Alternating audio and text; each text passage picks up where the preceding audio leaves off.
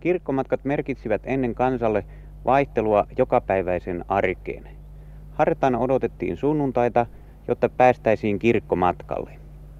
Kirkkoon suunnattiin tavallisesti hevospelillä, jalan tai kirkkoveneillä. Näin matkattiin myöskin Korpilahdella. Erika Aaltonen, joka on syntynyt Rutalahdessa tuhatkahdeksansataakahdeksankymmentäseitsemän ja elänyt koko elämänsä Kärkisen ja Päijänteen tuntumassa, tietää näistä kirkkomatkoista yhtä ja toista. Olemme rouva Aaltosen kanssa täällä Kärkisen laivarlaiturilla. Lossi kulkee, moottoriveneet kulkevat, lokit kirkuvat. Rouva Aaltonen, kuinka vanhana te ensimmäisen kerran pääsitte mukaan kirkkovenen matkalle? Pääsin kahdeksan vanhana. Ensi kerran se oli mukava. Silloin lähti lauantaina. Äiti lähti kir- Korpilahdelle, niin että minäkin jakson kävellä sitten. Että lauantaina tultiin ja sitten tultiin pyhänä takaisin ja oltiin sillä Korpilahdella yötä. Ja sitten veneillä, kun isoilla veneillä kuljettiin, se oli, se oli sitten viehättävä matka, kun ei siellä Syvämaalla muuta nähnyt, kun näki jo Päijänteen sitten, kuinka suuri vesistö tämä oli. Sitä ei ollut vielä ennen nähnytkään. Niin tämä oli jo elämys, siinä oli kertomista, kun takaisin meni toisille pienemmille, että kuinka suuri ja siellä on kauniita saaria ja, ja kyllä oli kaunis Korpilahden kirkko. Ja siis kahdeksanvuotiaana pääsitte ensi kertaa matkalle. Mutta jos lähtö oli sunnuntai-aamuna, niin kuinka aikaisin oli herättävä? Silloin oli herättävä, kun sunnuntai-aamuna lähtettiin kolme aikaan siinä. Minunkin koton, koton kolme aikaa oli lähettävä. Ja mihin aikaan äh, lähdettiin sitten äh, venevalkamaan? Jo kolmen aikaan vai? No sitten venevalkamasta lähdettiin siinä kuuden aikaan sitten silloin pyhäaamuna soutaan kirkolle. Kuinka pitkä matka oli Pajulahdesta tai Synsiänlahdesta Korpilahden kirkkorantaan? Synsiänlahdesta oli siinä niin kuin viisitoista kilometriä Korpilahden rantaa, josta enimmäkseen sen puolen ihmiset kulukin, minun kotopuolen ihmiset. Muistuuko mieleen, minkä nimisiä kirkkoveneitä oli? Kyllä ne jäi muistiin. Niitä oli Pärsä, joka oli se Ylä-Syvänmaan vene, mistä minäkin tulin. Sitten oli Muhke, joka oli sen Synsijä, semmoinen yhtymävene. Sitten oli Västäräkki, joka oli Juonaa, yksi, Juonaan talo yksityisvene. Ja sitten oli, sitten oli mitkä Synsiästä lähtivät.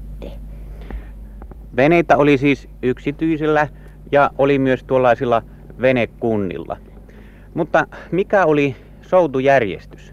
No sitä lähdettiin soutaan sitten, jos oli paljon enemmän, että oli enempi kuin soutu, niin sitten muutettiin tässä muuttosuorissa ja sitten tavallisesti kun oli juhlapyhät ja semmoiset, silloin oli kovaa kilpailusoutu, kun oli kaikki veneet ja silloin se oli oikein jo varattu, se oli kilpailua silloinkin, että sitten tavalliset miehet muutti aina tänne, kun tiettiin, että kaikki yhtyy, niin miehet muutti soutaan sitten, että sitä, se oli kunnia veneille, kuka piisasi. Todellinen kilpa alkoi muuttosaarten kohdalla. Voisitteko näyttää, missä tässä nämä muuttosaaret sijaitsevat? No ne muuttosaaret sijaitsevat tuolla, niin kuin tuossa nyt näkyy tuo saari ja siitä tuonne päättä, ne nyt oli tavallisesti niitä muuttosaaria nimeltään. Sitten missä sitä tavallisesti muutettiin, että se oli niin kuin puolimatkassa sitten. Eipä taida nykyajan ö, autoilla ja lossilla kulkevat ihmiset tietääkään, mitä ennen merkitsivät nuo kaksi vähäistä saarta tuossa salmen keskellä. Minkälainen tulo oli kirkkorantaan? Mitä siitä on jäänyt mieleen?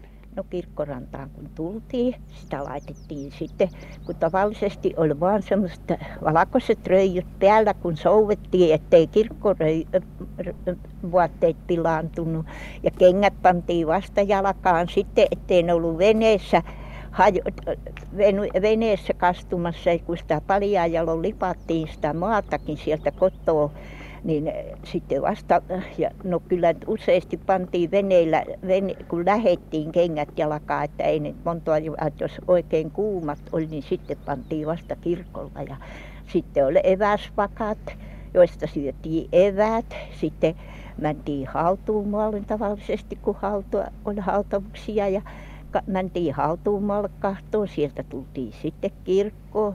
Ja kirkossa istuttiin, siellä istui tavallisesti kaikki, jotka tuli, vaikka oli nyt nuorta kansoa, niin kyllä ne kirkkoon riensi, ei ne ki- muuten kirkolla viivytellyt, että se on niin kuin kuuluva sen tähden se kunnia kirkolle, että kaikki meni kirkkoon, ei ne siellä välmehtinyt pitkin maanteitä. Eh, oliko kirkonmenut samanlaisia kuin nykyisin vai oliko ne ehkä jollain tavalla erilaisia? No ei sitä nyt voinut muuta erilaisiksi, mutta kyllä saarnat oli pitemmät. Et ne, se oli nyt niin kuin tavallisesti kaksi tuntia viivyttiin kirkossa. Muistuuko mieleen jotain erikoista äh, kirkkosaarnaa tai jotain erikoista äh, kirkonmenoissa?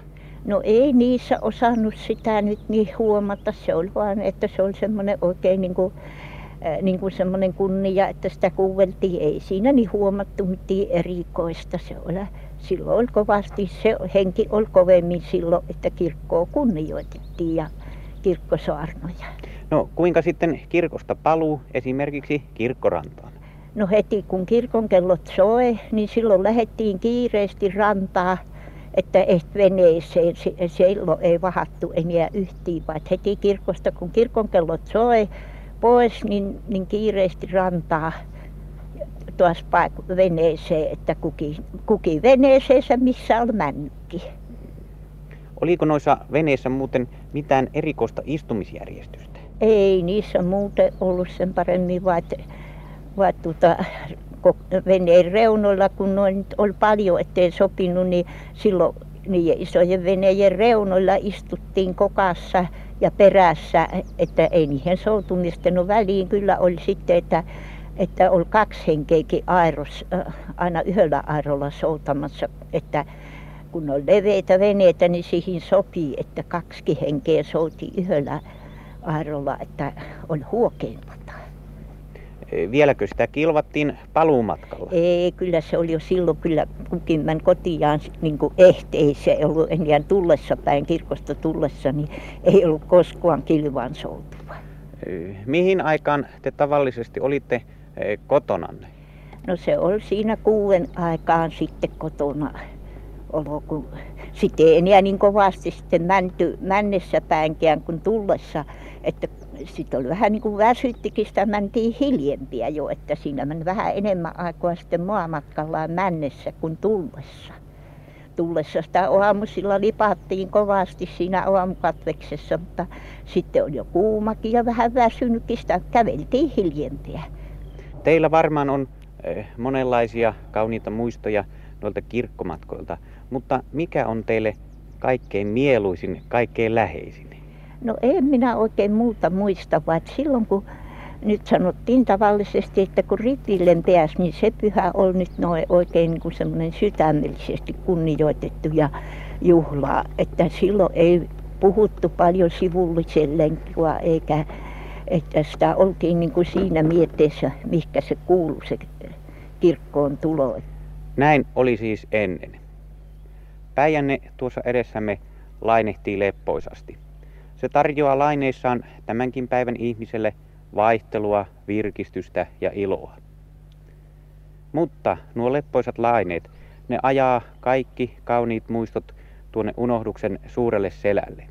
Ja sinne joutuvat ennen pitkää kauniit muistot vanhoista, entisistä kirkkovenematkoista.